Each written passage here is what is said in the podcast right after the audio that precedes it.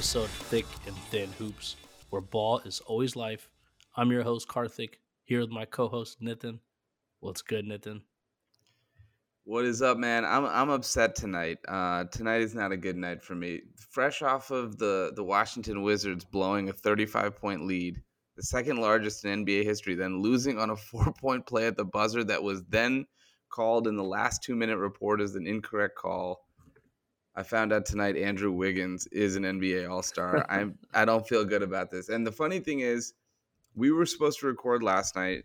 I asked us to push a day, and I knew that when we recorded, we were going to do our All Star teams tonight. That I knew the starters would have already been announced. I didn't think it was a big deal if we had any differences between the starters and what actually happened because at the end of the day, all 10 guys that were involved were going to be on our teams in some form or fashion. I hope that's not the case for you. It sure as hell is not the case for me. Uh, definitely is not. And you talk about this being a bad week, dude. You know the week I've had. It started with the Bucs losing. you know, I, I forgot it's 2022. The year of Karthik was 2021. We've turned over a new leaf. My luck and is have gone. we ever? Brady uh, retirement news is swirling around. We're gonna lose Byron Leftwich. This whole thing might blow up. We might be back to just you know the purgatory every purgatory. year after year, and and then if things couldn't get worse, the Kings got curb stomped by the Celtics by 53. Okay, so I don't want to hear your sob story about giving up a 35 point lead. Um, but things are going well at work, right? Future, huh? You're doing well at work, right? I think so. I'm just waiting for the other shoe to drop tomorrow. I don't know, man. I not even have a job the way this is going. So they'd be like, "We heard you're a Brady fan. Uh, yeah. He's out. You're out." Exactly. So I don't know, man. It's been a bad week all around.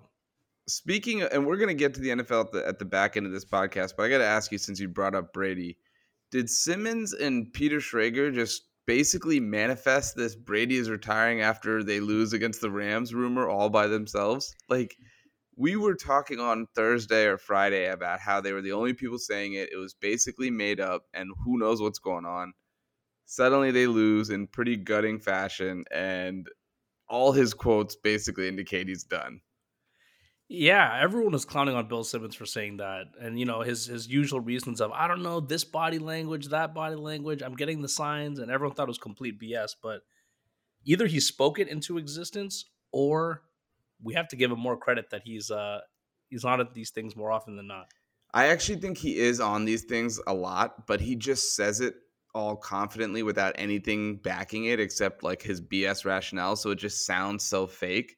But if you actually go back and look at his track record with some of these things, it's pretty good. Um, even even like I'm thinking like even like earlier in the season, I know the Patriots didn't make the Super Bowl, but he cl- got clowned so hard for talking about the Patriots being a good team.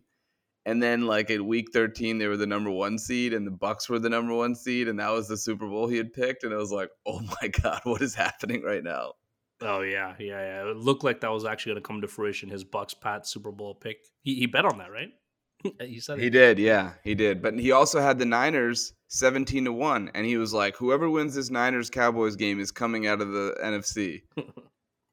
and so I don't know what to think. Anyway, we'll get to the NFL. Uh, as always, we transition to a, a sort of a pseudo NFL pod here in January, but starting with the NBA. Um, you know me, all stars, all NBAs, the awards look mean a lot, right? So you just love always, lists. You just I love lists. those people who love lists. You know, you you probably read BuzzFeed articles all the time. Top twenty this, top thirty this. Which egg? Which type of eggplant do you most associate with? Yeah, take the yeah, quizzes filling out Sporcle in your free time. I, I, oh, I'm the Sporcle god. Let it be known. I think everyone who knows me knows that. But so all star starters were announced tonight. Next week, the reserves are going to be announced. So we pretty much already know in the Eastern Conference there's going to be you know 12 names, of course, but Kevin Durant's out. Uh, that pretty much was reported. He was, of course, named starter and captain of of the East side tonight. Are they not doing the draft this year? Did I miss that?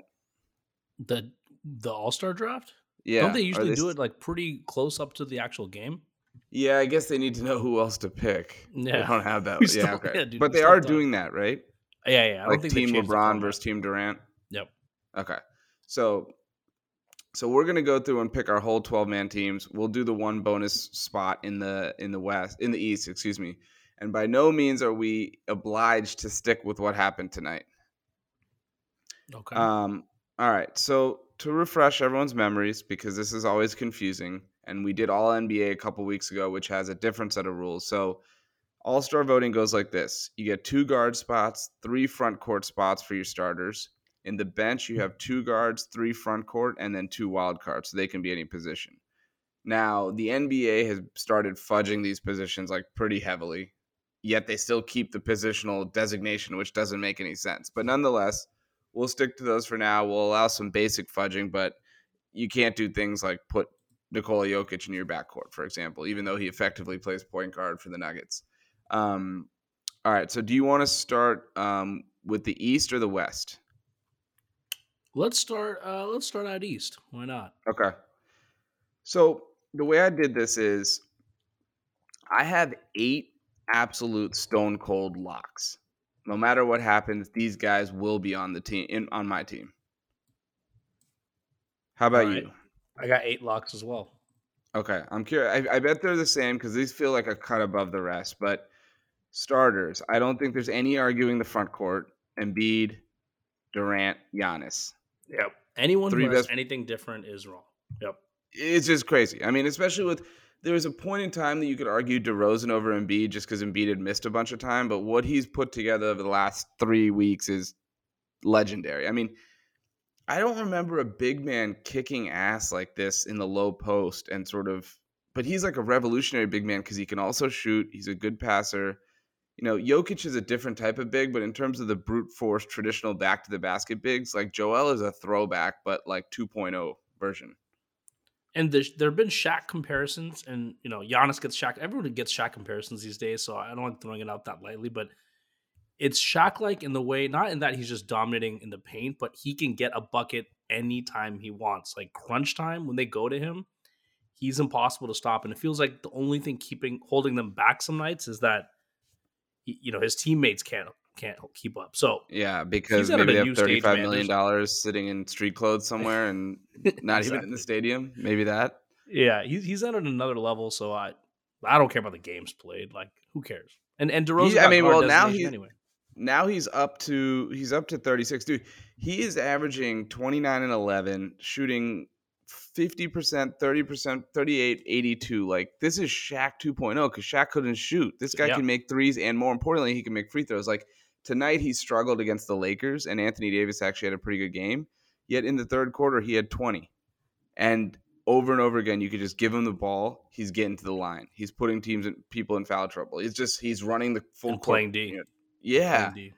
unbelievable. Um, I think right now, when you consider Philly being a little bit better than Denver, I, I mean, you'd be hard pressed to find someone else at the top of a reasonable MVP ballot. But all right, Giannis has obviously killed it this year. He's been under the radar just because it's ho hum. Bucks still kind of doing what they're doing.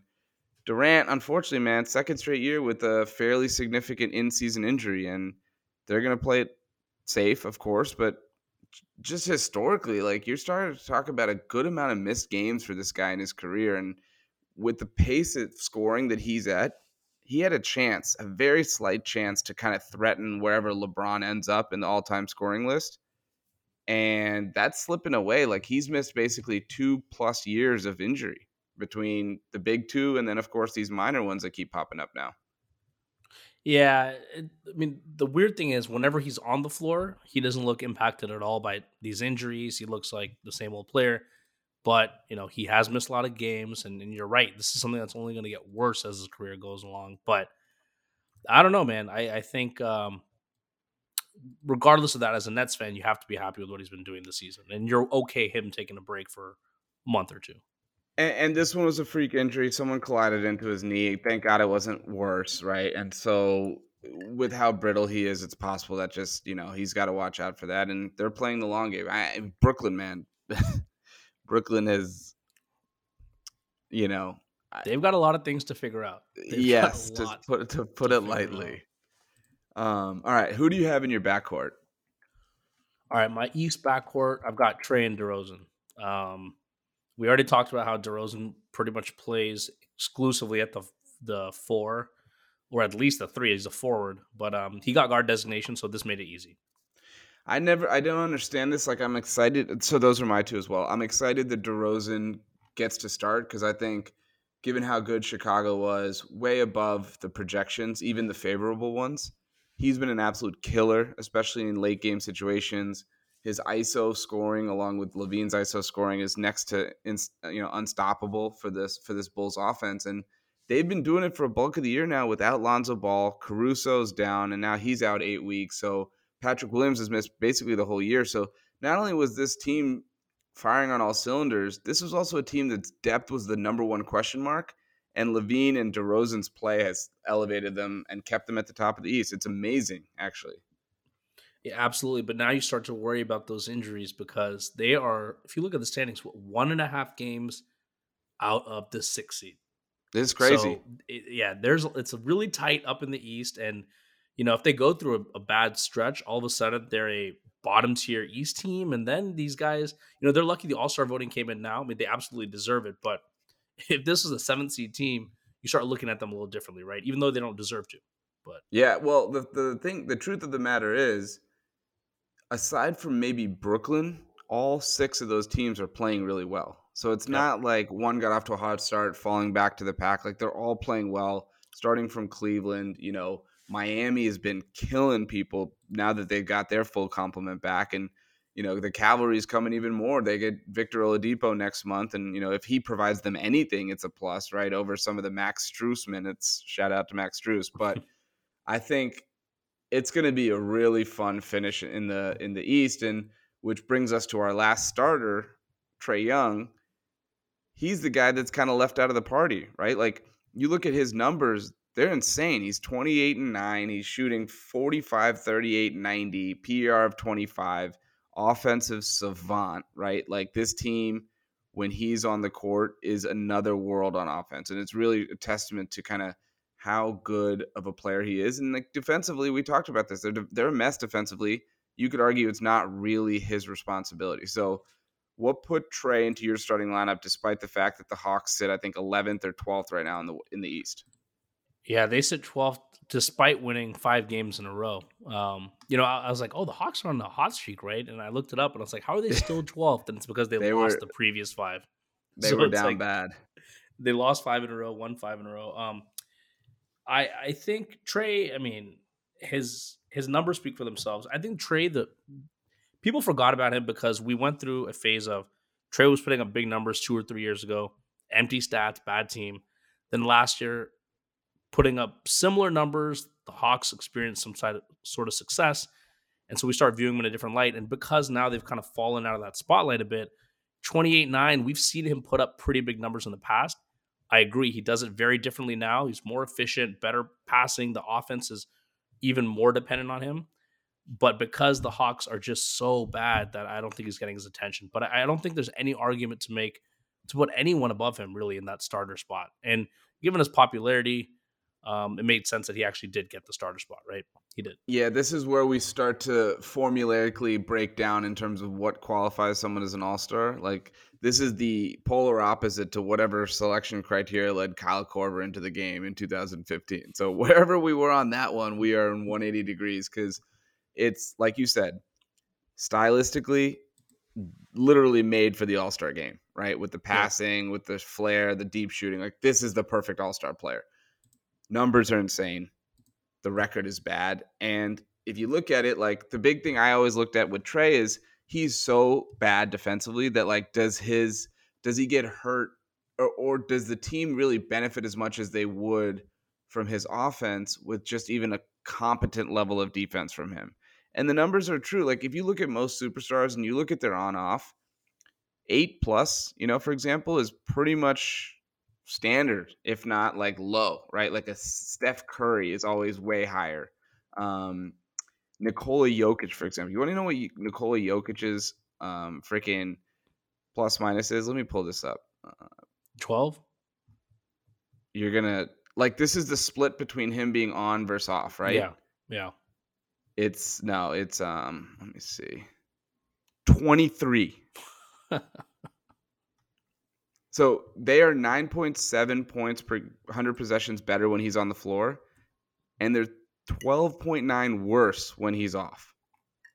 So they get outscored. Basically, they get murdered when he's not on the floor, and when he does play, they're the best team in basketball. So Yep. let me let me stop my Nikola Jokic slurping here for a second to say Trae is only at three plus three point one, and that shows you why it's difficult to really build a championship team around him, and why when we were doing the podcast on trades last week, there's a lot of offense for defense swaps they should be looking to make. So, but I, I had him as a starter as well because I just LaVine was the other guy I debated between, and I just didn't love LaVine starting. Um, the Bulls have been good. I don't know about two starter good.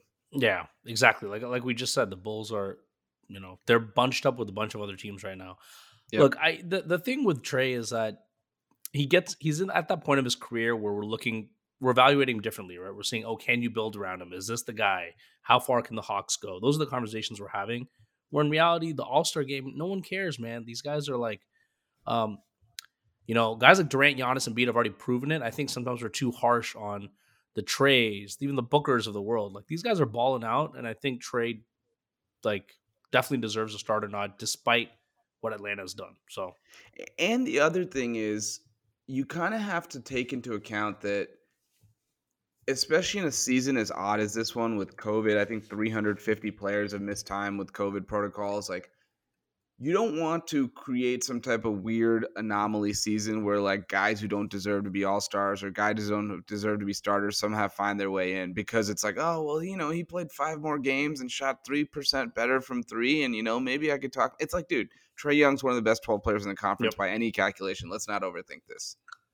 Um. Okay.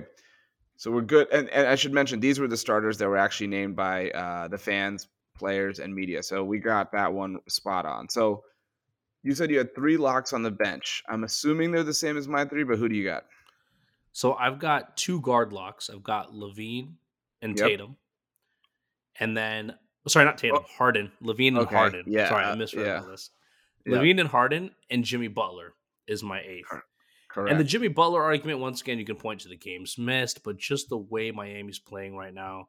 Um, yeah. and yes, he's missed more time than a lot of the guys on the roster but you know, this is a a really good season from him, and this Miami team is clicking. So uh, you got to give him the nod as a lock, in, in my opinion. No, I'm not going to hear any Jimmy Butler slander. Um, he has only played 30 games, which, like you said, is probably among the lowest uh, among most of maybe any All Star. But he's been a, just dominant uh, on both ends. His passing, his rebounding, his defense. So it's really that all around play. They're 31 and 17, first in the East, and they've sustained their share of injuries, right? Like Colorado's been in and out of the lineup. We know Bam Adebayo missed a month plus, and they haven't had Oladipo all year. So, eh, you know, Markieff Morris, by the way, hasn't played since N- Nikola Jokic yeah. shoved him. You know that he's missed like yeah. 35 games, but um, so nonetheless, I think Jimmy Butler is an absolute lock, and he's my pick actually to replace Durant in the starting lineup. Okay. That's how good I think he's been. I was gonna go LaVine, and I think I'd be happy with either, but but um, you know, Butler's just been so so good in that Miami team. You know, everyone everyone was high on them, but if you had doubts, it was about their age, it was about their health, and he's kind of erased a lot of that with how well he's played. Absolutely. The, the, the question to me, you know, we talked about Harden. Harden got off to a pretty bad start, and he wasn't getting to the line. You know, it's funny the two guys that we thought were most impacted by the foul calls Trae and Harden are in our eight locks in the East. I guess they they figured it out. They were good enough to kind of not allow that to derail their entire career. Um, Harden looks like he's asleep on the court half the time, yet he walks into 23, 10, and 8. That just kind of shows you his brilliance. And every time I watch him, dude, I'm just like, he needs his own team. Like, this is so dumb. Like, I know that the idea of him with two other just amazing offensive superstars is like, you know, basketball built in a lab, but he is best when the ball is always in his hands. And the games that Durant has missed or Kyrie's, you know, sitting out because it's at home and what continues to be the strangest story of the year, he's a magician. And I know they don't win a lot because they don't have, really have any depth around him, but I think that's the version of Harden that's the best kind of version of himself at this stage of his career. Absolutely. It's when watching him carry that Nets team on his own is a lot more fun than whatever he's doing off ball with Durant playing. He just it feels like which is nothing. Fit. It's just nothing. But I mean, um, I think the problem, the what Harden suffers from is that his expectations are so high from the last several years that we look at 23, 10, and 8. We look at his weight. Like th- that's what the people talk about. People talk about his weight. They're talking about Simmons. They're talking about is Harden going to stay? He had that quote come out last week, right? Where he talked about how much he likes Houston because the no taxes, because of the warm weather. And so it, it feels like he's not super happy there. This Nets team feels weird. So he's kind of been really good on most nights, but we don't really think of him as that same type of guy. And so that, but at the end of the day, like you can't have him not in your second unit for the All Star game. Did I not tell you this last week? You were like, "What about what Simmons? Who's going to become available?" And I'm like, "There's starting to be some whispers about James Harden." Yeah, those got louder for sure, but I, I still don't know if eh, I don't know. That might actually end up being the best move for both parties at the end of the season. If Harden really wants to leave, Simmons is not too bad of a return. And it's going to be more than Simmons, right? Because he has no way to get to Philly if if Brooklyn doesn't play ball, and they are not going to give their in division rival James freaking Harden without a little bit of, you know, a little bit more than a guy who sat out the last season. Like it's going to be a pretty big package if they want it. And I just don't know how KD feels about Simmons, man. Like he's already got Kyrie's craziness to deal with, and now you've got Simmons, who you don't even know who likes if he likes basketball. Simmons got insulted one time by Doc Rivers, and he sat out a full basketball season. That's how crazy the situation is. We it's always ridiculous. the funny thing is we always thought that Kyrie for Simmons was the move, right? Because one guy couldn't play in his city, one guy wouldn't play in his city. In so city. Why, why, don't we just like get swap them and make this work and play basketball again? Kyrie um, and Embiid would be nice too if you think about it. Actually, I oh that would be Get, basketball like, nirvana. Just that pick and roll combination would be unstoppable. Pick and roll, and then let Embiid take some possessions off for once. Yeah. God damn, this guy's working his ass off on both ends of the floor. Do what LeBron did sometimes, right? Just kind of pull out to the the perimeter and just let Kyrie go to work. And so one other, so couple points on that Harden story. By the way, a is a apparently the strip clubs in New York suck. Uh, I've heard that from a tertiary source. No, no direct knowledge of that, but um, I have I have been briefed on that point, and he that that upsets him. B, I've heard that. Well, not heard. We know that nobody gives a shit about the Nets, and Harden was a like was God himself in Houston. Probably could walk into any place in he wanted in the whole city at any time of the day, and he got the perfect service. In New York, he's one of many. Um, even Durant, dude, Julius Randle last year was a bigger deal than Kevin Durant. Think yeah. about that. And so he's sitting there like, okay, yeah, I, you know, because apparently what happened was when he got traded from Houston, they offered him, they, they they came up to him and were like, look, we got this package from the Sixers, we have this package from the Nets. Where do you want to go?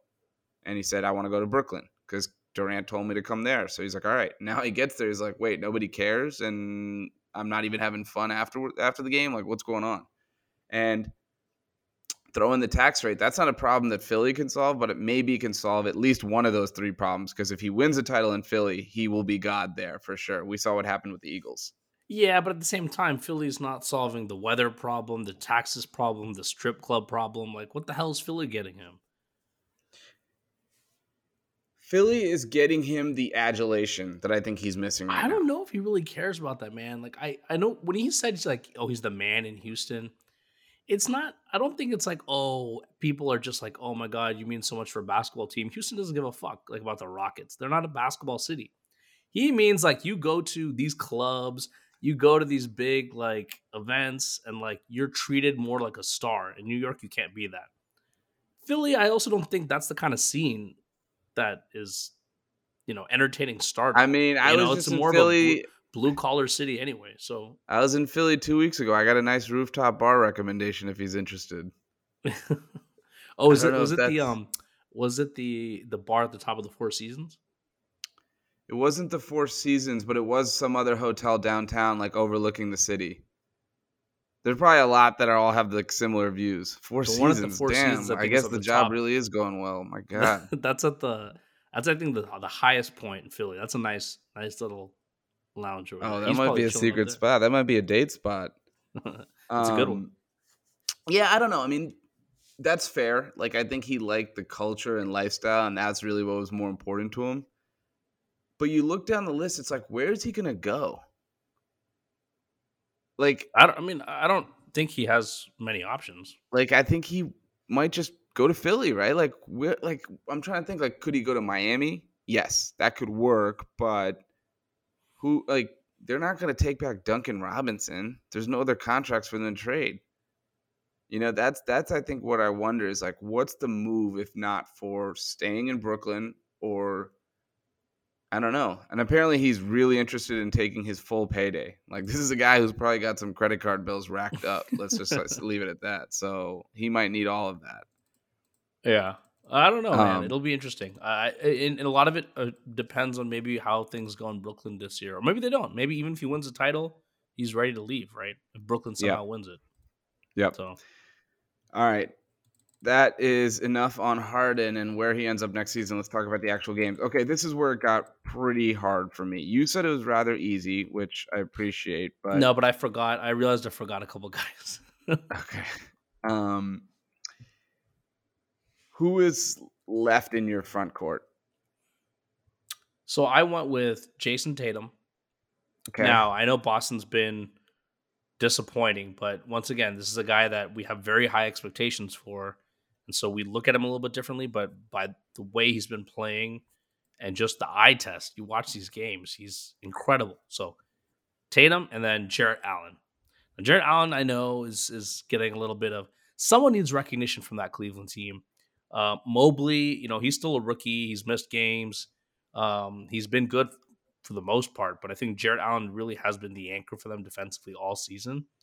You got to reward that with an All Star nod, so he gets that last front court spot for me in the second unit.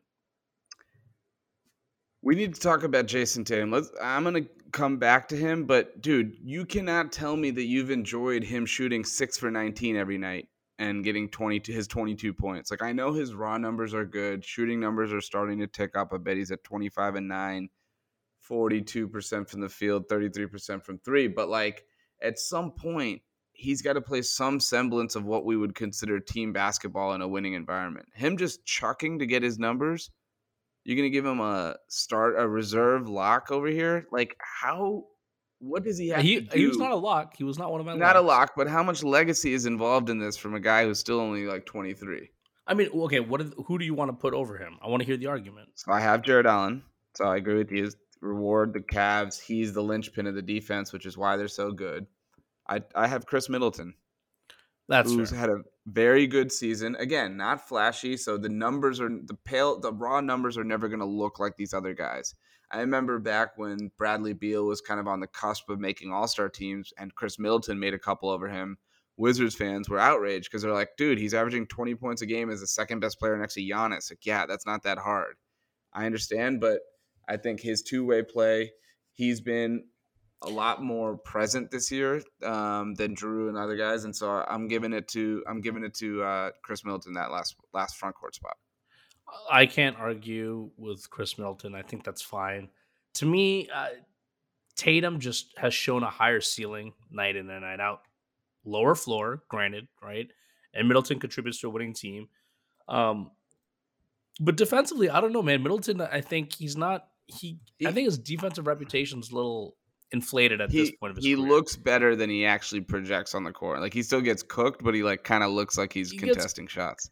Yeah, and he's he's developed this reputation, and because he's kind of lanky and things like that, we think of him as a defender. But he's not. His lateral quickness, we saw it in the finals, um, isn't amazing. So, and Tatum has actually made strides, I think, as a defender. Now, it waxes and wanes, I think, the defensive effort, but I think he's gotten better on that front. I, and on the offense, you're right, less like Tatum is less efficient, but it's not like Middleton has been the poster boy for efficiency this year. He's having not as good of a shooting season as the last couple seasons. So to me, I think you can go. You can't go wrong either way. But I, I pick Tatum. All right, so I'll go for wild cards, I guess. So two wild cards. I took Lamelo Ball just to make my preseason or my week one overreaction prediction of Lamelo making an All Star team in year two come true. So Lamelo Ball I have as one. Fred VanVleet I have as my other. Oh, And it was a three man race um, between those two and Darius Garland. I gave the Cavs nod. I knew they needed one. I gave them to Darius uh, to Jarrett Allen. I just felt like Lamelo his all around brilliance offensively, the rebounds, the passing, his scoring his up near 20, 20 points per game. You know, he's basically like 19, 8, and 8 a game with, you know, pretty good three point shooting. And Charlotte's been way better than I think people realize. Like they are, you know, they are four or five games over 500. Uh, big showdown with the Lakers tomorrow night, and right there in the thick of things in that top six, top seven range, where they're gonna they have a chance to inch in out of the play-in tournament, and that's I think above everyone's expectations for for what this team could be.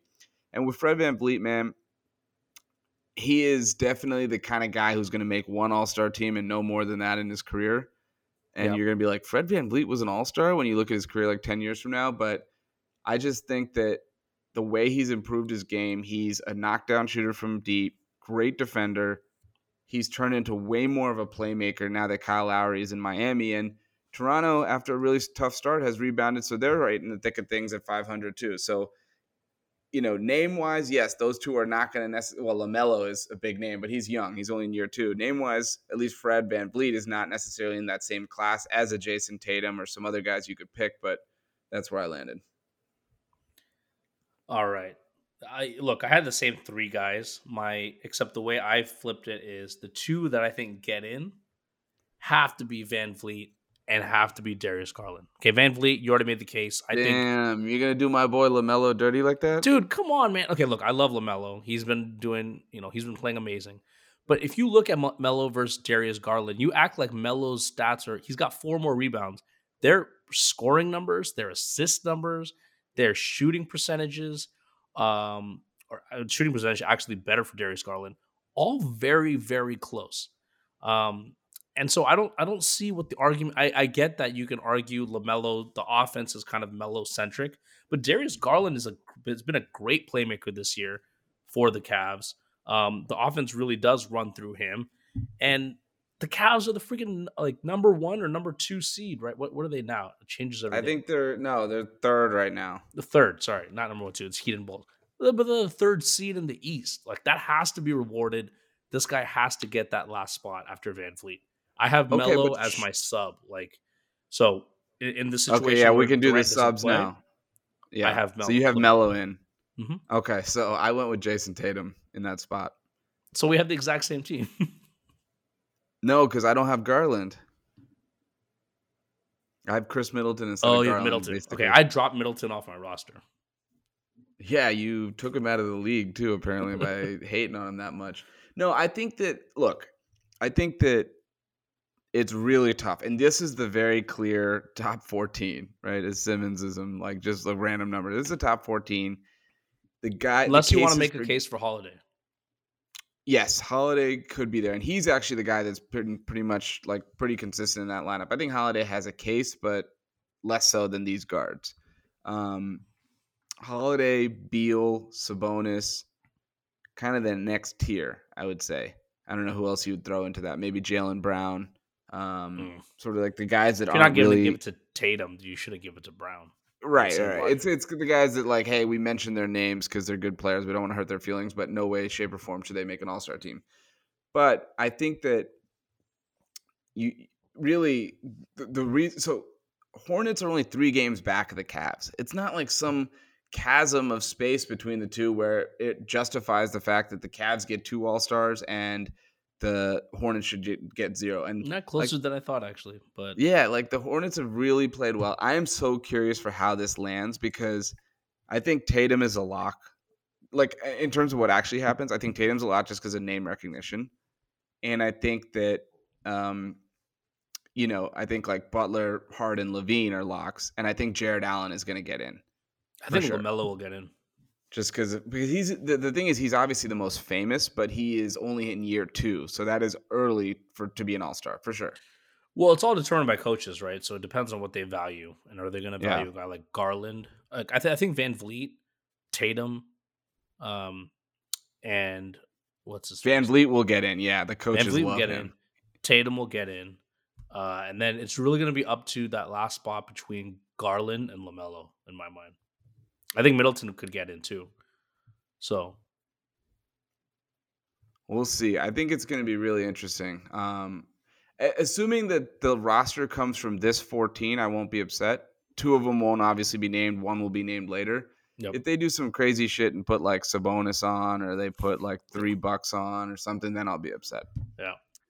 All right, let's move out west. That took way longer than I thought. All right, West starters. Should I go first here, or, You or let- You let's do go. it this way? Let's do it this way. I have eleven locks. Do you? So I think there's only one spot in question. I have ten. Okay. No, no, no. I have eleven. I have eleven actually. All right, let's see if they're the same. All right, so my starters, I went. So there's three lock starters, I think, and I'm I'm mixing positions, but I have five lock starters. Oh wow, okay. LeBron, Jokic, and Steph are locks. Yep. I went Ja and I went uh, Rudy Gobert. Same. Okay, so Ja, I think does, and and we should say the four of the five are the same, and of course, aforementioned Andrew Wiggins is uh, the other front court spot next to LeBron and Jokic. But the thing is, the the Suns are so much better than every other team in the league right now, and their two best players are guards. So when we're talking about the starters in the damn All Star game, and we know both of those guys are going to be All Stars, how is one of them not starting? But, And I, mean, know I come just on. put Ja, but I'm like, I'm like, you just said it. If they're they're both the best best players on the Suns are both guards. They're gonna split the, those duties. They're gonna split that role. They're, one is not gonna stand out above the other as much as these other teams. So to me, that makes a lot of sense. Like I still, I mean, I'm I'm sure you still have both the, those guys on your roster ultimately. yes, Um, but it's just to me the funny one is not funny one. I mean, Ja. I actually didn't have Ja on my All NBA. Uh, first. you didn't team. have him on first team, but you had him on second team, and I think I would have switched those all around anyway since then. Yeah, things have changed, and and Ja has been on a tear. So Yeah, he's It's hard to- it's hard. so has Luka, right? So has other guys. Devin Booker's been on a tear. He had 48 the other, the other night, and Booker they win like been on a basically tear, every think, time he's what, on the floor. Thirty-two points averaging in the last like seven or eight games. Um, yeah, But Morant, okay, Ja, I think his case is is he's been consistent all season, except obviously he missed some time. Memphis has been playing well. He's surging at the right time. All that matters. Like I don't I don't see who if I don't see Booker having any kind of case over Ja as a starter. and I think it's the story of the year. Um, Memphis's resurgence and turning from an eight seed that looked like they were going to be outs on the outs the next season to suddenly, oh my God, is this the best young team in the NBA? Yep. So I do think that that plays a factor, and I also think that like like you said, he's been good the whole year. It hasn't been like a Miles Bridges. Let me average twenty five a game for the first month and then cool off a little back back to something that's more sustainable. He's been coming for throats since day one, and it's fun, man. Like I said, I think I he does too much on Twitter, which is kind of making me like slightly annoyed. But he's a fun as hell player. Yeah, he, he's chirping a little too much on Twitter. It's like, dude, just, Yeah. just just like maybe win more than one career playoff game. But the other thing is like, you know, do you know like um we were just talking about with LaMelo or uh, who was it? Well, who was I saying? Oh, with Trae. Sorry, I was like the perfect All Star player. That's Ja Morant too. Um, oh, 100 percent. And even more than Trae, he can get up. He can dunk. He can He actually can like, ham it on someone for sure. yeah. So not only does he have the handles, the passing, but he gets the dunks a- attribute. It's like it's like watching. Were you the guy who made the Steve Francis comparison? I think so. Yeah, Yeah, I mean that's what it looks like, and he's an athletic freak. he's gonna get drafted in that All Star game high for sure. Yeah, well, just because someone's curious, gonna want him though. on his team. I don't know because you know how these things work. It's a hierarchy. It's a lot of hurt feelings. Like they got to take this. Uh, the young guys go later anyway. It's always the. the I think I can predict who will be the last pick, but I think he'll be towards the bottom just because of the Rudy? The well, Rudy's not starting. Oh, oh, oh, sorry, No, sorry. I meant of the team. starters. I meant of the Oh, starters. yeah. yeah, yeah. Um, okay. Anything else today? I, I already mentioned Jokic um, and the tear he's been on, somehow playing better than his MVP season. And dude, they are getting or planning to get uh, both Michael Porter Jr. and uh, Jamal Murray back this season. So if he can keep them out of the play-in, like, do you want to see a six seed Denver coming off, like Oh, adding yeah. those two guys back to the lineup? Like, Absolutely, they can make noise. Given how the the top of the West is shakier than it has been in the past. Um, like right now, it's Memphis. If Denver's lo- fully loaded, oh, Denver. Oh, that's you take Denver all day in that matchup. So, and even Utah, right? Like we've seen that battle go down. It's super fun, but I'm taking Jokic over Gobert. That's what it comes down to. Yep. Um. All right. So I'll. How about this? I'll just start reading my locks one by okay. one. You tell me if you have them. If we both have. So, Chris Paul. Yes. Devin Booker. Yes. Luka Doncic. Yes. Karl-Anthony Towns. Yeah. Draymond Green. Yeah. Donovan Mitchell. Yep. So that is six reserves. Yep. Now I fully expect those 11 players to be all stars. Like we are talking about what's going to happen versus what we want or what we are grading. So I expect that to be the team with Wiggins. Well, well, that means that's the team then because we already have Wiggins, right? Right. Yeah. So I actually okay. think that is the team. But I had in my 12th spot, I had Dejounte Murray. Okay, interesting. I I love the way this kid's playing, man, and I honestly love the way the Spurs are putting together a really fun group of young guys. It hasn't really translated yet, and unfortunately, I don't know how much longer Pop has to like mold this into a winning group, but not to like live, but just to coach. uh, and uh, and so I really like their nucleus. And Dejounte is, dude, he's putting up like uh, Russ light numbers right now and I, I think it's largely going unnoticed just because San Antonio is what they're 13, 12th or 13, uh, I think 12th in the West. Um, they're like half a game above the uh, the Kings. The guy in the Kings, which, yeah, yeah, which tells you everything, right? And you look at their roster and you're like, man, I don't, I don't hate this team. I mean, they don't really have a go-to superstar, but I'm going to give it to Dejounte over several, I think, worthwhile candidates in that same tier, including the established AD, Paul George, all those guys. Okay. Okay. My twelfth spot goes to De'Aaron Fox. Now, now, hear me out. Hear me out. Hear me out. Okay. If you actually look at his splits. Oh wait, is this the months, G League Ignite All Star thing that you were? no, no. I'm just kidding. I'm not De'Aaron Fox. I shoot him into the sun. I uh, I also have Dejounte Murray.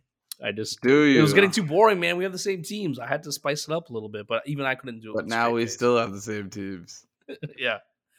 I have Dejounte Murray, man. I think everything you said is spot on. Uh, he's uh, when you uh, granted, I'll admit I haven't watched any Spurs really this year. Uh, I did right. catch him on TV once. He's uh, I don't know how to describe. So Russ is an interesting comparison because he's not. He doesn't have that that kind of burst as Russ did. I feel like he has more control over his game. Russ was yeah. kind of this chaotic energy. Yeah. Um, but he I think is is is developed really well under Pop. A, a, guy who, if he played on any other team, like a team that gets more attention, I think he'd be talked about a lot more. Like yeah. somehow SGA gets a lot of love, even though he's on a bad team, and SGA is a good player. But I, I don't understand why Dejounte Murray not enough people talk about him. Um, and defensively, I think S- he's he's solid too. Yeah, he is. Uh, have you seen SGA's wardrobe? No. He's he's like at Fashion Week type player. So I think that's part of the reason like he just has this like internet presence. Yeah, yeah, yeah. Um, because he dresses like really wild. Uh, maybe also because he played in LA for a year and made the playoffs. Um, and was part of this blockbuster trade, so people just know his name. Eh, yeah, still like, he wasn't. He wasn't amazing on that Clippers team. He's like another no. level now, younger, but Agreed. And he actually, I guess, played in the bubble playoffs too. So surprisingly, for how bad the Thunder are, he's played two of the four years of his career in the playoffs. Yeah. Maybe that's why he's not that mad. But um, yeah, I agree. And I think he's definitely more, you know, Dejounte is definitely more in control than Russ. The thing that I like about him is that he's he's lanky, but he's physical in, in getting rebounds. Nope. He's got a lot of control in the paint because he's not a good shooter. And like that's going to be the big evolution for him. Can he turn in from he's at 32%, I think, right now from three? Can he become 37? We saw, you know, you just mentioned Fox. We've seen a lot of point guards struggle to keep at that level. And at this yep. point in the NBA, you almost have to be able to shoot it at that proficiency unless you're a big wing like an Anthony Edwards who can go do other things. As a point guard, it's tough to be to hang around in the league and play a major role unless you become an elite shooter. And so that's to me the the big step for him that we haven't seen yet and I don't know that it'll come necessarily because the, the jumps in the first 4 years of his career have not been extreme or first four or five years, but it, it it's possible, and I don't know. He can find a workaround if not. Yep, yep. I mean, yeah, yeah, the shooting is always what it comes down to. Like that's going to cap his growth immediately if he can't get that up to a league average at least. So we'll see. Yeah. Um. Yeah. So I, I, don't. Hey, look, is this has All Star team have All Star teams always been this easy to pick? I feel like we've had more discourse the last couple years when we've done this exercise than now. Like, what is I it about this season? Last year, we literally made a list of. I remember we had like 18 players each in the East that we were trying to whittle down. Um, there was a lot of big cut. Dude, Trae Young didn't make it last year in the East, and he had a monster year. Shit, that team went to the damn conference finals. Like that's how crazy it was. So, so what is it about this year? You think? Part of it is like the the three guys who were on this team last year that are not this year: Beal, Julius Randle, and Sabonis are all playing for bad teams, and they've played badly or been hurt in Sabonis's case themselves. So they were immediately out. So I think it's created as as as tight as the top of the East is. You look at the bottom and it's pretty depressing. Like most of these teams are not very good, and I think like you said about Tatum, like the expectations are high. So maybe it's like when they fall that far short, you don't even want to consider them, even though their raw numbers might look similar to what you would pick from an All Star. Yeah, I mean, I think part of it also is I don't know. You'd think that given this year feels like the most topsy turvy in terms of the a lot of teams coming out of nowhere, the Sh- Cleveland, Charlotte's of the world, that the rosters would look a lot different, and they do. Um, but I think everyone's in consensus, right? Like everyone's in consensus that Jarrett Allen should make this team. Yeah, everyone's in consensus that a guy like Fred um, VanVleet Fred Van VanVleet, which normally those are the kind of guys who like there's arguments over. Maybe yeah. I, th- I think the NBA community has just gotten a lot smarter. Like the general fan community, media, that we all recognize these guys for what they're doing, right? And there's not as much kind of arguments. but Blog boys also blog boys also live for a guy like uh, Fred VanVleet making the All Star team. Exactly. This is like this is like the blood that they like strengthen their bodies on. Like this is it. Uh, and Jarrett Allen and his pick and roll Jared assist, Allen. probably looking like Rudy yeah. Gobert 2.0. Like they love that shit. Nate the annoying Duncan's thing, in the corner somewhere, just yeah, yeah, just literally like got to change pants. I'm very not pleased with the fact that the Warriors are going to have three All Stars for a not so amazing season. That's and, the thing, right? Like I don't just wait. So can we talk about Wiggins? Because I feel like we yeah. just glossed over that. Do you think yes. Wiggins even has a case for the top twelve? No. Let me let me read you something. So let me just give you Andrew Wiggins numbers right now. So this year he's averaging, let's see. He's averaging 18 points, 4 rebounds, 2 assists, 16 PER, right? Uh, let's see what his true shooting percentage is. True shooting percentage of 58%. Pretty good. Solid. Four, 18, 4, and 2. Keep that in mind. Nope. Which again, is fine. Desmond Bane, who we have not even mentioned. Your boy. Your boy. 18, 4, and 2. PER of 17. And his advan- his t- true shooting percentage is 59%. So basically, better numbers across the board. Would you ever consider Desmond Bane an all star? No. As and good Memphis, as he's been, I, I don't right. even think of him in that conversation. But I mean, and Me- Memphis is three games back of Golden State. It's not like this again massive divide in record. Golden State came off the gates hot. It's like the same way nobody's like recognizing that Steph Curry's having the worst shooting season of his career. The first 20 games of the Warriors has painted everyone to like what the Warriors still yeah. are. Everyone's just like Warriors team. are back. You know, they're yeah. the same team. And and you know, Wiggins, granted, has been pretty good on the defensive end. Yeah, he has been, but so has Desmond Bane. But but I think I mean, where are these votes coming from? Right, fifty percent fans are I mean, is it just Toronto Warrior fans and people are saying K-pop fans? Dub Nation, we know how strong they are, unfortunately, firsthand. Um, and then Canadian prodigal son. I mean, he's been playing for the last couple years. We haven't seen Wiggins get even close in All Star vote, so I don't know what this is like. Yeah, it, what's the I'm K-pop thing? I'm not in it, that TikTok scene like you are. Oh, I'm I'm deep in that scene. I don't know what the K-pop. Yeah, thing. we know. It's not in my corner of TikTok. Didn't isn't that what you just said?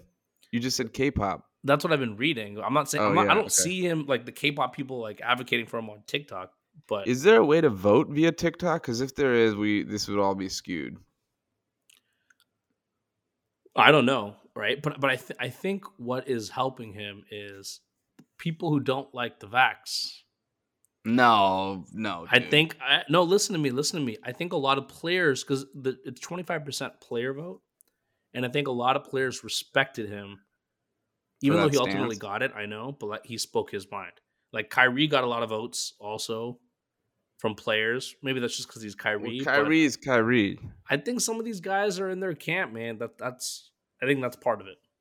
So your basic premise is what that ninety eight percent of the NBA is vaccinated, but a lot of those people just did it because they didn't want to deal with like the intense rules, Yeah, hundred not because they were like, "Oh, I need to get vaccinated to Yeah, protect I- the community." Hundred percent. Are you kidding me? I I bet you like maybe 60, 65 percent of the players maybe believe in the good it does, and the other thirty just did it because they had to do it. So the only thing I was would say is the so he finished second in uh, fan voting, right? Second or third. I don't know, but it was high. Yeah. So basically, the way it works is it's fifty percent fan, twenty five percent player, twenty five percent uh, media. He finished fifth in um, player voting, but then sixth in media voting, which is a very left wing NBA media, which probably really would knock him down for those those words rather than prop him up. And he only finished one spot lower in media than he did in the fan voting, which is what confused me. I did not see that he finished sixth in media. Okay, that's interesting. I don't I don't- doubt that there's some element of what you said for the player. I feel like it's improbable to have that be part of the media vote. I don't know what people see with Wiggins. Like he's been solid, right? But it- it's Very not solid. that different than anything we've seen in his career. Like I give him a more lot of credit. He's he's a better three point shooter this year, right? oh Um, yeah, I give him a ton of credit for changing his game around and becoming a really, really great role player. And like that contract, although it's obviously still an overpay, it used to be absolutely immovable, and So- now it's not. and what you just said, really good role player. That doesn't scream all star starter. That doesn't even scream all star to me. Like all these guys are better than glorified role players. So I thought we put this whole process, revamped process, in place to avoid shit like this, and yet it somehow still they got to take. They just got to make it all media. Fuck The the, problem fans. Who cares about the fans? Yeah, it doesn't matter. And there's too many easy ways to vote. Like if you can vote while doing the running man on TikTok, maybe we need to abridge the way, eh, like amend the way you can vote. Honestly, And and here's the problem with fan vote, right? Like the fans. Who do the fans most care about? The stars. They care about Durant. They care about LeBron. They care about Jokic. Yeah, now there's one or two guys like the LaMelos of the world, but if fans like them that much, they're usually pretty good, and those Yeah. guys will get in anyway, right? So I don't understand what fan voting is solving. That like you're giving fans the feeling of being part of something, but like, like their guys are going to get in anyway. Who cares? also, why don't we just fake the fan voting? Well, just lie. Like, yeah, like we lied about the election last year. I'm just kidding. Um,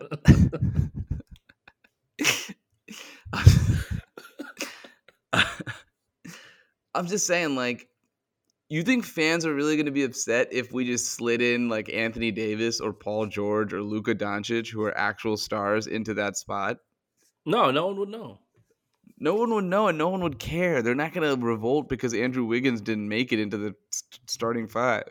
And by that same token, right, if fans loved Anthony Davis, like Laker fans, and they voted him in, but then you just dropped him off the roster because you're like, you know, he doesn't deserve to be on there. Do you think anyone's going to be outraged? No. People look whatever. It's like it. I, I get why they do fan voting. I it makes sense on paper, but it's just it just ruins this whole process because you have a guy like Wiggins get in, and it's like you look back on this in history. Ten years later, we're going to be looking at the 2022 All Star game and be like, how the hell did Andrew Wiggins? become And star? that's where I have a problem. Not only does it cost a, a worthwhile guy a spot, whether that's a Dejounte Murray or Brandon Ingram or you know like PG or eight, eight you know PG's probably missed too many games, but Anthony Davis, who's going to get up over thirty games by this point next year, next week. Like it also, which affects their legacy, it also creates this like weird thing. And it's like, okay, fine, why do you care so much? I mean, yeah, nothing matters, so whatever. I guess nothing matters in life, but the end of the day, as long as we're talking about all stars, we have to keep in mind that this is just like a weird anomaly that require is going to require explanation for a while. Well, the, the thing that makes me even more upset about the Wiggins is I've had Warrior fan friends come out the woodworks today and try to justify it. I'm like, dude, get out of here. Like, there's no justification for this. You shouldn't be Yeah. on this All Star team. Oh man. All right. So that's those are the teams. Do this. Who is your 13th guy? Because I don't know if you've been following. Uh, Brian Windhorst is reporting this, been reporting for a while, but Draymond Green, his calf injury is has led to a discovery of like a nerve problem in his back, which is like sending the pain down to his calf, and that sounds very worrisome. And they do not have a timetable for his return as of now. We don't know if this is more serious than originally believed to be. Obviously, long term, big picture for his health and for the Warriors' title contention, that's the main thing. But Yep. as it relates to the All Star game, he could easily miss this. Uh, I think we both expect him to be on there. So who who would you pick as your 13th guy if you had to? It's a good question. I actually don't know. I'd have to go back to the list because mine were pretty pretty locked in for the top twelve. Remember, I remember I asked you, I was like, "Are we doing a sub for the West?" And you said no, and I was like, "Thank God," because I don't. I think it was Well, a big since then, the reporting has evolved on Draymond's injury. I, off the top of my head, I don't know. Like, Ayton hasn't played enough games. No, he's missed a bunch, He's missed it. Yeah, but I mean, normally that's a guy who, like, I think could could get into that. especially with how good the Suns are. Yeah, Exactly. Um, your boy Desmond Bane, I guess. If we're getting Wiggins in, should we give? I was Memphis gonna go. I was gonna go Wiggins. No, I'm just kidding. I was gonna go Desmond Bane's fair. Jaren Jackson Jr. A little bit of legacy pick. I'm going Anthony Davis, who's been bad by his standards, but is clearly still an all star and like a historic player. And you know he's gonna have, like I said, over 30 games played, which is more than Jimmy Butler. And so I'm okay with with Wiggins in there, or with shit with Anthony Davis in there. The funny thing about AD is his numbers haven't been bad. Right? I mean, shoot, That- look, right. shooting is not His great, Shooting is yeah. but he's actually played pretty well. But we've just got this perception of him, and and he hasn't like how many games has he missed this year? Um, I think tonight was his 30th game, and they've played, I want to say, f- close to 50. So he's probably for like some 20. reason, it feels like he's been missing like most of the season. Dude, I was thinking the same thing when they were like, oh, he came back. I was like, finally. And then I was like, wait, he's only missed like 10, 12 games Exactly. or 15 games in this stretch. because LeBron's been carrying them every night. Like, has there ever been one night where it's like AD went 34, 13, and 10, right? Like, just lighting up the, the box score. and then So- LeBron sits tonight and they get boat raced by Yeah. Philly. Um, Do you think the Lakers trade Russell Westbrook? they want to. I think at this point they can't. I think they've already come to terms with that. That's why they were like, we're going to try to make this work because they realized they had no better like they options. could trade for John Wall. I know. I, I'm one of the few people who think maybe John Wall could work, but he's such an unknown, right? Like if you're getting John Wall from 2017, yeah, well, I- if you're getting that version, then everybody would line up. no, no, because like no, no, from a spacing standpoint, he's not solving anything, but he's a good passer. He can run the offense. He's not going to be completely useless. You can probably get him to do some back cuts, unlike Westbrook and, and the IQ, the passing IQ between Wall and LeBron. Like as much as I love Wall and I would like to see him play basketball again, I just can't see that being if especially if they have to give up any assets of substance, I just can't see that being a good idea because number one point is at least Russ plays. With Wall, you trade for him, then it's like, all right, he needs three weeks to get back into NBA shape. It's like, what the fuck were you doing this entire time if not being in NBA shape? Then he'll play, have like three games in a row where he looks decent, sit out four more games with knee tendonitis, come back and play. Then his calf is sore. Then his fucking foot is sore. And then, like, by the time LeBron's like glaring at him in round one of the playoffs when he's in street clothes, you'll know it's a disaster. Yeah, That's no, the big problem. I agree. His injury history plus the character, you don't trust him to necessarily be, No. you know, at, at the same. Did you know that in the last five years, Dirk Nowitzki has played more games than John Wall? What? I mean, I. That, that's a true stat. That is a true stat. That's so bad. Because, like, yeah, because he basically he's played zero this year, and the prior three years, I think he had played a total of forty. And then the season before that, he played thirty-two, and the season before that, he played forty-one. Yeah, and Dirk Nowitzki only retired in what year? His last year playing was 19. 50 it was 18, 19. Yeah. So Yeah. yeah, the last two years he played Dirk played 120 games. And I think Wall over five years did not play. That shit's embarrassing, dude. I wish you didn't say that. I mean, it feels like Dirk retired like 10 years ago. Yeah. I wonder if that's true for Wade too, because he also retired the same year. I'm sure he played similar number of games those last two seasons. Wade, for some reason, feels like he's been around. Will More. Wall be at Wade and Dirk's Hall of Fame enshrinement also getting enshrined? Because he would have been effectively retired by for five years at that point. Pretty much. um, Um, yeah. all right. Let's quickly bounce to football. Uh, we're already over an hour, so we'll we'll make this brief. So, one of the problems, I guess, with recording weekly is we couldn't come on Sunday night or Monday after the insanity of the weekend. We all know four plays, four games, all finished on the final play. Three of the four, which were actually the road team kicking a field goal, and there was a world in which the road team at least won by three in all four games, but then there was 13 seconds left on the clock and we know the we know what happened from there but i guess i don't even know where to start but let's start with with the Bucs rams 27 to 3 beatdown if brady pulled off another one of these i think i would have actively just started throwing up outside my house like I it was dude, amazing as it happened like I I was losing my mind. I didn't expect it to happen. Um, even when we pulled in close, I I was skeptical, but there is something, man. And I think, look, the Rams turned it over four times, right? It's not like Brady made them turn it over, but that's any comeback. Any comeback inherently, the defense has to mess up for you to to come back, right? That's part of it. So taking that out of the equation, and Brady didn't play great most of the game, but, but that's because he was under siege. Did you know? I want to give you a stat. You talk about, you know, pass rush win rates, and people were like, oh, yeah, this is what Mahomes felt like in the Super Bowl. i was just about to say i don't want to hear any excuses No, about no, no, no. No, no, no, no, no. There's a very big difference because Mahomes, right? Mahomes often had a clean pocket, would break from the pocket early because that's what he was used to doing. And that's one thing he fixed this year. He doesn't do it as often.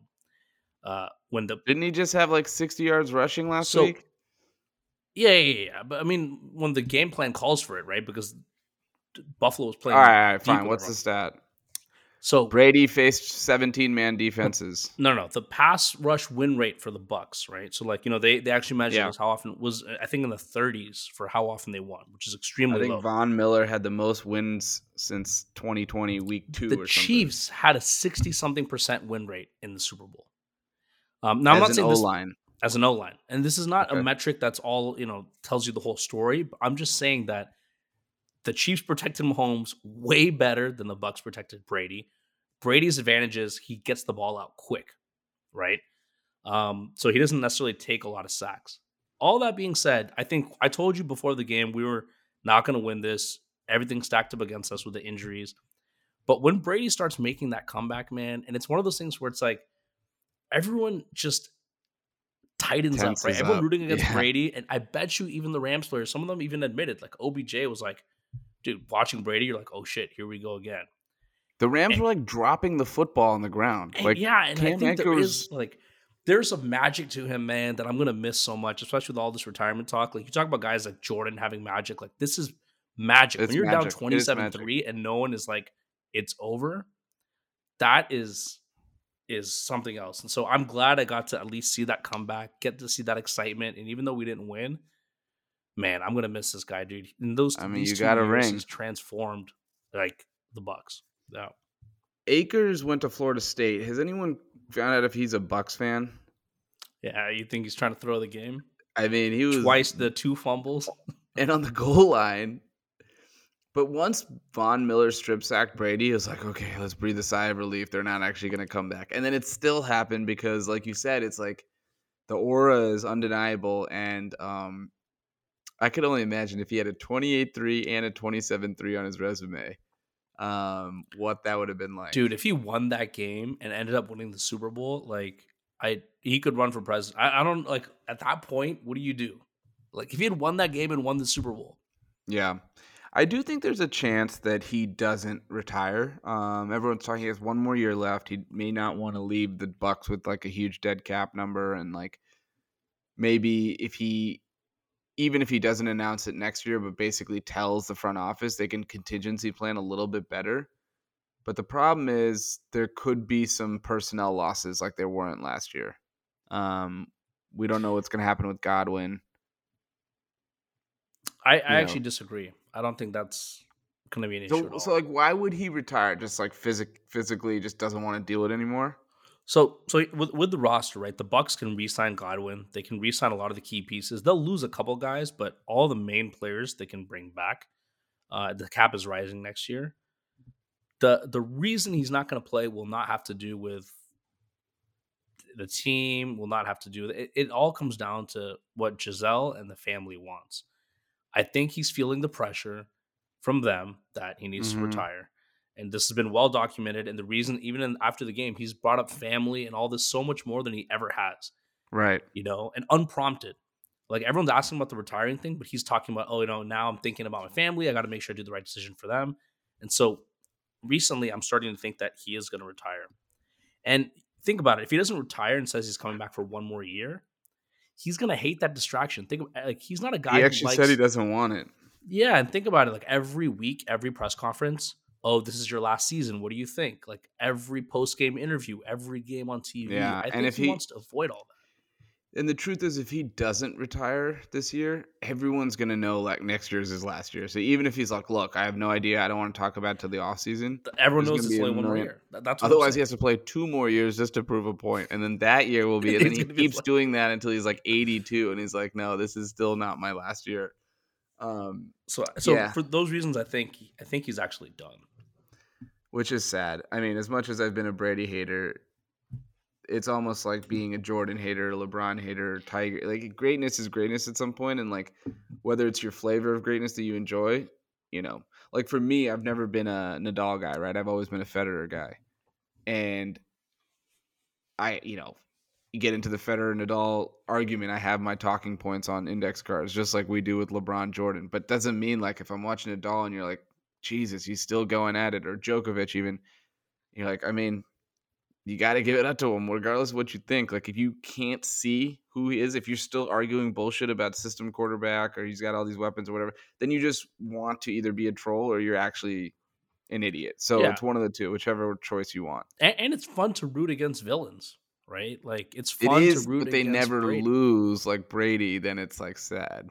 It's sad, right? But it's fun to root against villains. Like now, I'm starting to have fun rooting against Mahomes. Like he's my new villain. Um, and not everyone feels the same way, but it's just having those guys who are larger than life who never seem to lose, but when they lose, it's like is cathartic. The right? It's thing. like then you're on you're watching like first take and undisputed. You want to know yeah. what people are saying and them trashing and flaming this guy. There's no better feeling.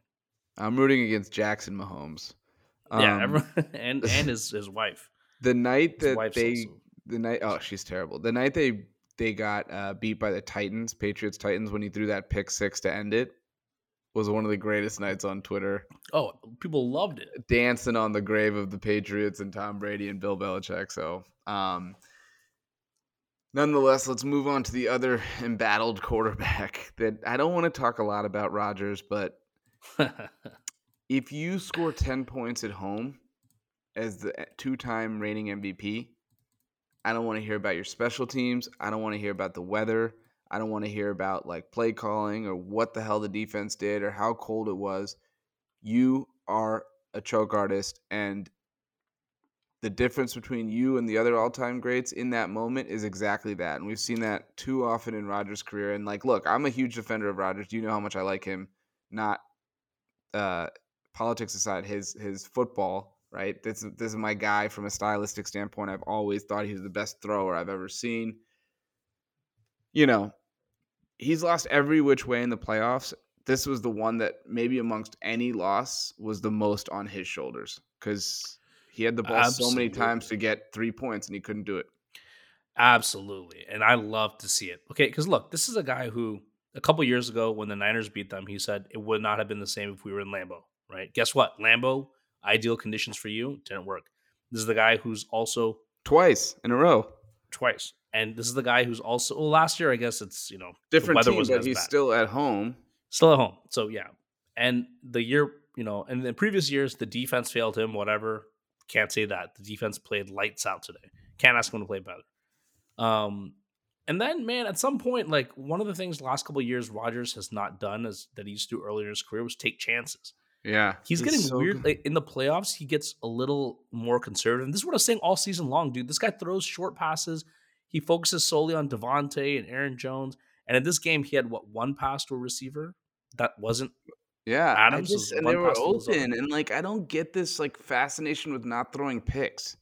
It almost feels like there's a story that Wilt Chamberlain. So Wilt Chamberlain never fouled out in his whole career, which is kind of an amazing stat for a big man. But you peel the onion back a little bit, and there are accounts of basically him should have contested at the rim, but he had five fouls and he didn't want to get the six because he wanted to preserve the streak.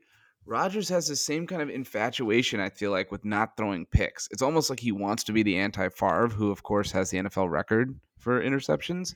And it's like, dude, scared money don't make money. Like Mahomes throws picks, Brady throws picks. Like fuck, like except for Kirk Cousins, everyone else threw picks this year. Joe Burrow throws picks. Like you have to take chances that are legit. Like you're not gonna beat this team in some type of like ground game battle when they have Deebo Samuel and they have Trent Williams and like yeah, they have more physical. yeah, team. like that's not the game that the Packers are designed to play. And we see this literally every year in some form or fashion. It always shows itself in different ways, and the end result is the same: one title and 15 years as a start, 16 years as an extremely high level starter. So and and he's going to be MVP, and I know that's a regular season award, but that so much of that award hinges on he threw less fewer picks than Brady. And yeah, when you're playing like this is my point all along. Like he doesn't have to do as much. He doesn't take chances, and the right. Packers still win. Brady right. has to throw it down the field. You're gonna throw a pick sometimes. Yeah, you live I, with that. It's frustrating because I obviously like wanted the Packers win for a variety of reasons, but specifically I am also a believer that like I've told you this multiple times like I root for greatness to do well because I don't like the stupid criticism. I think I fall victim to it like in the comments and stuff like LeBron in 2012 after the massive collapse. I was the hardest person rooting against LeBron and against Dallas, but then versus Oklahoma City I was like fuck, okay, this has gone on long yeah. enough. We need him to get a title. Like this is crazy. Cuz you could just see like where he was going to end up historically. And that's sort of how I feel here where it's like every time I watch Rodgers, it's clear he's one of the three best quarterbacks ever mm. from a phys- like a physical standpoint. You know, maybe it's him, Mahomes, and I don't know, John Elway or something. I don't know. But when you talk about the Brady's and the Mannings, that's who you have to put him compare him to. And he's just, you know, Manning only has one more Super Bowl, which he didn't even do anything in to win, but there's just more to be impressed by for a longer period of time. I feel like from those guys than I there is with Rodgers. Yeah, hundred percent, hundred percent. And and Rodgers in some ways kind of you know he dances and celebrates against the bears and when he's beating up on good teams and then when yeah. the going gets tough which reminds me why the hell would he want to leave the NFC North to go to the freaking Broncos and play Herbert and Mahomes four times a year I don't know. I mean, this is the same thing with Brady, right? He was rumored to possibly go to the Chargers. People like, why would he want to be in the same division as Mahomes? Like that's the guy yeah. he went up against the last two years. Yeah. I I just think that if if he's hell bent on leaving Green Bay and he can go to a team that personnel wise, you know, a lot of promising pieces. I don't think they care about the division. These guys think that much about oh the competition will be that much harder. I think it's if you got the right personnel and it's not Green Bay, it's appealing. But I, I think he'll stay. I think this is all posturing. He'll stay.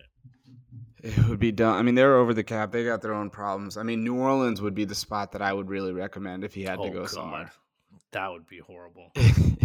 Especially if Brady left. If Brady didn't leave, I would still recommend New Orleans for the TV ratings for those two games uh, until whenever one of them hung it up. But how about uh, him to Tampa? I did think about that. That you get an amazing be, offensive line. You have weapons galore. You have you would have to root for him. I'll sell my soul. I don't care. I'll do it. I'll root for him. But what about the seventh string cornerback you guys are on? Is it going to be okay for Rodgers? be. Um, but he wouldn't do that because if you have to follow Brady and you're going to get endlessly compared to Brady, that's not even. Yeah. All right, let's actually talk about quickly the teams that are actually playing this week, not the ones that got sent home. Um, so in the AFC, which I think is the first game, Cincinnati, really a comedy of errors against Tennessee, nine sacks, but then Tannehill threw three picks. They went for two randomly. It's six all. Like, I, I picked Tennessee. You picked Cincinnati. I swear to God, I don't know how Cincinnati Tennessee lost that game. Like they were assaulting Joe Burrow. Well, I expected Tennessee to win, right? I picked the Bengals against the spread.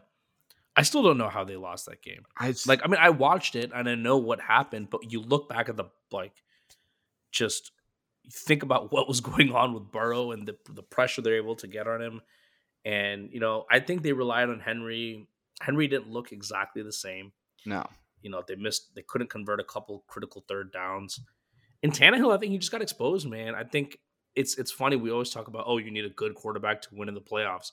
And then the last couple years, you know, this narrative around, no, Tannehill's, a, you know, if you have a good running game, good receivers, Tannehill's perfectly fine. And a lot of the advanced stats show he's really good. But when the chips are on the table, like you can't trust a guy like him, and you can trust a guy like Joe Burrow. And Burrow, I think, you know, he's so talented, man. And the way he was carving them up in the first half, like he had like what 260 passing yards in the first half alone. Yeah, and they'd and they'd always get knocked out of field goal range because he'd get sacked. Yeah, he just get sacked. He would be like running but, for his life. Like the way he was carving up, and I'm not saying Tennessee's some amazing defense, but it was so easy. And he's been doing that, like especially the second half of the season. He's been making it look so easy that uh, a yeah, team like I, Tennessee, they just they can't be relied on offensively to keep. I up. mean, Tannehill was just being asked to do too much with this version of of Henry, and they didn't I, I, guess because he was back, they were just like, okay, it's Derrick Henry. But when they when he didn't have it, they had to go to Foreman. I think more than they did. Yeah. Or you know, try to get the ball to AJ Brown in more safe manners, bubble screens or whatever. Just like stop making Tannehill the kind of the point guard. I know that he's a quarterback and that's his role, but stop making him so uh, important in the game's outcome. And he's fine. I, I think you can win with him. Maybe not a Super Bowl, but losing at home like that, like for them and the Packers to do so. I thought Cincinnati, like their kicker, Evan McPherson, was just stone cold, like, you know, ice in his veins type shit. 50 plus yarders, a rookie to send the Titans home. That's amazing. Um, all right, so they're going up against the Chiefs. I don't know how much more that we can say about this game that hasn't been said across airwaves, podcasts, radio, in person at the water cooler, whatever mode of method of uh, you know sports analysis you get.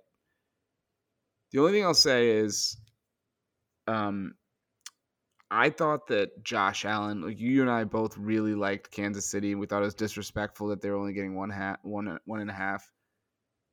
I mean, Josh Allen put on a show like I don't know that I've seen from a losing quarterback in a long, long time. He did. It wasn't. It wasn't like a Matt Ryan, Tom Brady, where Ryan played well, but then the big comeback where he just kind of sat on his feet and sat on his hands and didn't do anything for a while. Like Allen and Mahomes were both awesome the whole time. It was just a beautiful, perfectly played game of football. It wasn't like one team's up big and then the other team come back, then it gets exciting. The whole game was just neck and neck. I don't know what both defenses are doing. Like, how does yeah. Gabriel Davis like just like shred you like that? Dude, um, I thought I um, was watching Texas Tech versus like Oklahoma State. And literally, I was thinking the exact same thing. It felt like one of those college games where like every other play is just a wide open guy, 40 yard, 50 yard play, and it just goes back and forth. It's like a Pac 12 game. Um, it, it's crushing, man, for Bills fans. There's no franchise more tortured than the Bills, right? In the NFL. Like, that's yeah. just a fact. And Josh Allen, and it's one of those things where it's like, yeah, people try to tell you Josh Allen, he's going to be great, he's going to be amazing, but you're gonna have Mahomes to deal with for the rest of your career, and there's only so many cracks you get at it. And right. And I think it's funny because one of the things I was thinking about this weekend too was we always talk about NFL fans like to you know diss the NBA, saying, you know, unless you have a superstar, you don't have that much of a chance. Right. And in the NFL, we've always known that good quarterbacks win more often. But there's this sense that if you're in the AFC and you don't have Mahomes or Allen or maybe even Herbert, Bur- or Burrow, maybe those four guys. How do you keep up with any of these teams? Like, even if you can beat one of them, how are you going to beat the other? Like, you need to have an insane streak of luck. Yeah. And and when you're the Bengal, like, when you're the Bills, like you have one of those guys, you should feel good. But this Mahomes and the Chiefs, man, like I as much as we want to talk about Josh Allen, and that's what the story's been, the story is also that this team is just downright unstoppable. It's insane. Yeah, now Like, they got Jarek the only team to stop them was the Bucs, but they have been railroading teams in the playoffs since then. well, Or not And- railroading; they'd start, you know, down twenty-one or whatever, but then they've always found a way to. win. yeah, their their on off switch is legendary. But mm, lest we forget, in your list of young AFC studs, the guy who won MVP two years ago, Lamar Jackson. yeah. I don't. Cons- uh, Lamar Jackson is. I've never been. I mean, Lamar Jackson guy. He needs the Fair. perfect system, the perfect scheme to succeed. He's not a bad passer, but like there's just so many things that have to go right for that kind of a team to win in the right, playoffs. right, right, right. No, I think that's fair. I just think that it's like one of those things where he still did win the MVP. They had like the number one offense a couple years in a row. So I agree. He's n- like, if you're asking me to who I'd want, I'm taking any of those four ahead of him, um, for sure. It's crazy, man. Like you watch Burrow and he's getting assaulted and he's still making every throw, standing there, and you just worry because he literally just had his knee ripped apart last year, and we're talking about him taking nine sacks in a playoff game. So I hope they are investing their resources in next year's draft and free agency to better that situation. But Mahomes is a magician. I mean, Kelce, Mahomes, and Hill, that may be the best trio of offensive players who have ever played together. Like, I'm trying to think of who would be up there. It'd be like maybe Aikman, Irvin, and Smith. But Aikman wasn't that, like, good. I mean, respectfully, like, he just wasn't that kind of quarterback. Yeah. Um, I don't know. Uh, Kurt Warner, Yeah, I was thinking Kurt, Kurt Warner, Warner, Faulk, Isaac Bruce, and Marshall Bruce, Faulk, but- but and Kurt Torrey Warner's Holt. also more of a flash in the pan, if anything. You know, he wasn't Yeah. consistently dominant throughout his career. Um, Now I'm trying to think. What are the best? Jerry Rice, of course. Jerry Rice, mean- Steve Young, and uh, Ricky Watters. you had Manning. Oh yeah, um, Manning, Edgerrin Thomas, James. who's the running back? Oh no, Edgerrin it was the Colts. I was talking about that year on he threw 55 touchdown passes on Oh, Broncos. they had. Um, it wasn't Knowshon Moreno, was it? It was was it Moreno? Was it Montee Ball? No. It was. It honestly might have been one of those two, but they also got smacked in the in the Super Yeah, Bowl. That was yeah, the year yeah, they scored eight points. Um, yeah, I don't know. I mean, you have to think of you have to go pretty far. I guess we don't have to pick a receiver. I just picked a tight end and a wide receiver. Uh, sorry, you don't have to pick a running back. So Yeah. Um. Anyway, so okay, let's go to the games this week. So the first game, you're up. You're you went. You're eight and two so far. So you're killing it. You should have bet these games. two. Let's go. I'm five and five, but I've decided that we're gonna call each of these weeks double units, and then the Super Bowl quadruple. oh hell units. no no no no! We're not doing that. We're going with one each. I've made an executive decision as the person who's typing this into a spreadsheet. Then you should have gone double last week. We should double every I was round. going to, but then I forgot to say it on the pod. I had thought of it. Uh, no, we can go single. All right. So Bengals uh, are at the Chiefs. Chiefs are getting seven, or sorry, given laying seven points. Chiefs all day. Okay. Chiefs by ten. I'm actually going Bengals. Uh, they Okay. played two weeks ago, 34 31, or three weeks ago at this point. Chiefs were up big, took their foot off the gas. That should have been a blowout. Bengals, that was a game Ja'Marr Chase went absolutely ballistic. I don't think the Bengals win, but touchdowns a lot. I'm just going to take the Bengals in a close game because I don't know that I trust the Chiefs defense versus Joe Burrow and Ja'Marr Chase again. Like, why wouldn't the Chiefs, the Bengals just be able to pass it up and down the field? Like, I know they're going to have a lot of pressure on them with Chris Jones and Frank Clark, but I think Burrow's used to that at this point. Well, that's exactly exactly the reason why it's gonna not gonna work. Burrow walked up and down the field last week in Tennessee, and how many points did they put up? 16. No, 19. 16, 16 or 19? Yeah, they won 19 16, I think. 19 points, despite going all over the field. Like with the way he's getting protected, that's they'll keep it close maybe, but the Chiefs are going to run away with it. They just can't stop the Chiefs for enough possessions in my mind. Um, and I think the Chiefs something sparked them last week. I think they got their swagger back. You know, like they've been playing Yeah. well towards the re- the end of the regular season, but I think this game, the fact that they were able to pull it out, and you got Mahomes fired up, Kelce and, and Hill were featured prominently on those last couple of drives. I think that they're going to run away with this. Um, And we're and by the way, we're due a bad game. We can't keep having good games. I know wild card was bad, but the divisional round was so good that I think we're gonna be due for a bad game. Well, yeah, I think that's fair. I think that I'm hoping for a backdoor cover. You know, little you know, Chiefs up 20, 33 20 late game score by Joey Joey Burrow. The other thing, I love Joe Burrow. I think he's a total stud. Maybe stop smoking cigars. Um, it's bad for your lungs, and you still have like two more wins to get to the actual goal. So maybe stop smoking it after round two. One one one potential tip for him, but nonetheless, against my better judgment, I'm going Bengals plus seven. All right, the next game, San Francisco. Wait, wait, is- hold on. You're making fun of Joe Burrow for celebrating like don't you talk about that Wall and Beal team, the Wizards team, as if they won the championship back when they made the conference final? Did they even make the Eastern Conference Finals? You know that they didn't. You yeah. know that they didn't make the conference finals. They were dressing in all black. You were talking, you know. So let's let's let the Bengals have this, man. Let the Bengals have this. Well, lest we forget, when I tried to talk about a real championship team, the Nationals, you told me to fuck off and stop talking about it on the pod. So what do you want me to do? I can I can't win here. You wanted me to just silently listen and agree with everything you said. I had nothing to contribute. Dude, I watched the cl- game clinching win eating takeout sushi in a uh, four points Sheraton in Bentonville, Arkansas. Like, give me a fucking break out here. All right. Uh, Rams are three and a half point favorites. 49ers come to town. They are maybe the hottest team in the NFL right now. They're basically they've won I think five straight four straight games including beating the Rams after they were down 17-0 in week 18 in LA. So a rematch in the same stadium and the winner gets to play in that stadium next week of course for the Super Bowl. And the funny thing is, if the Niners had not come back from that 17-0 lead, the Saints would have been in the playoffs um, playing the Bucs. So that's the the kind of crazy way this all shook out. Yeah, uh, you you can go first on this one. I know I shouldn't do this. I'm taking the Rams. Um, for me, it's a quarterback play. I just and so Shanahan's beaten McVay six straight times. I'm calling reg- regression to a mean more than a trend here. I think I trust Stafford in a way I absolutely do not trust Jimmy G.